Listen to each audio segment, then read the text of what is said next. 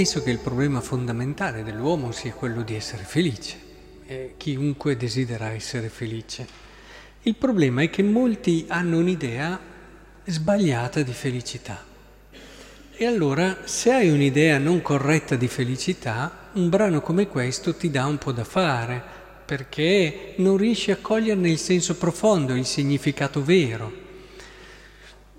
Qui Gesù è molto esplicito: se uno viene a me e non mi ama più di quanto ami suo padre, la madre, le mogli, i figli, i fratelli, le sorelle, perfino la propria vita, le cose più sacre, a partire dalla vita, poi le persone che ti sono vicine.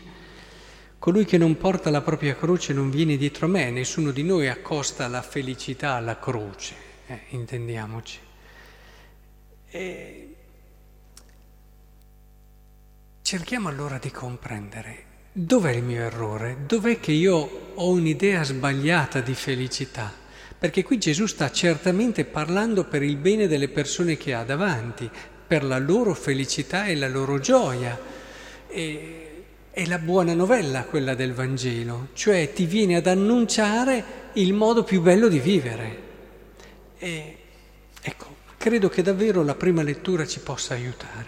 Avete sentito San Paolo: così nel giorno di Cristo io potrò vantarmi di non aver corso invano, ma anche se io devo essere versato sul sacrificio e sull'offerta della vostra fede, sono contento e ne godo con tutti voi. Allo stesso modo anche voi godetene e rallegratevi con me. Questo è il compimento di una vita. Il problema, vedete, è che noi abbiamo delle idee di felicità, come essere tranquilli, stare bene, non avere problemi né di salute, non avere problemi di sofferenze varie. Finché tutto va bene siamo apprezzati dalla gente, cioè in noi si è insinuato questa idea che una persona è felice se ha queste cose, ed è un'idea sbagliata, non è l'idea del Vangelo. L'idea del Vangelo, molto vera, perché fa riferimento all'uomo com'è nel suo essere integrale, ci dice: la tua preoccupazione, sai quale deve essere? Deve essere quella di trovare qualcosa per cui valga la pena dare la vita. E solo nella misura in cui quello è il tuo problema. Cioè noi ci alziamo al mattino, il nostro problema è trovare qualcosa per cui valga la pena dare la nostra vita. Perché se tu non la troverai, tu non potrai essere felice.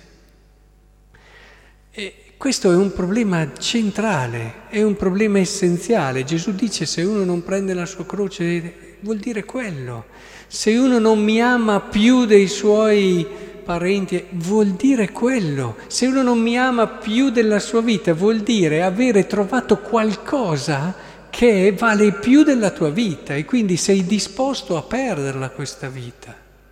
Questa è la preoccupazione. Ci alziamo al mattino, dobbiamo avere, e credete che non si trova subito, qualcosa che sia davvero vero, qualcosa di autentico, che meriti la mia vita, che è quanto di più grande c'è. E lavorare, pregare, perché davvero possiamo arrivare lì. E allora se arriviamo lì, abbiamo davvero risolto il mistero dell'esistere. È il problema della felicità, il problema che accompagna i secoli, i pensatori, filosofi. Problema l'abbiamo risolto. In altri passi Gesù ritorna, no? Chi vuol salvare la propria vita la perderà, ma chi perderà la sua vita per causa mia la troverà. È lo stesso discorso. È questo ciò che dobbiamo trovare. E io vi auguro davvero di trovarlo. Magari si vive un po' meno, però si vive bene, si vive la vita più bella, che, come dice San Paolo, non mi importa se anche deve essere versato sul sacrificio e sull'offerta della vostra fede. È lo stesso se la mia vita è anche sacrificata. Non è quello l'importante. Il problema di una vita è non avere qualcosa per cui vivere veramente, che dia un significato così vero, così profondo e così grande. Lo leggerete domenica prossima nell'editoriale che vi ho scritto. E la famosa frase di Victor Hugo che fa da titolo a questo editoriale, che morire non è la cosa peggiore, il vero dramma è non vivere. E non vivere vuol dire non aver trovato ancora qualcosa per cui valga la pena morire.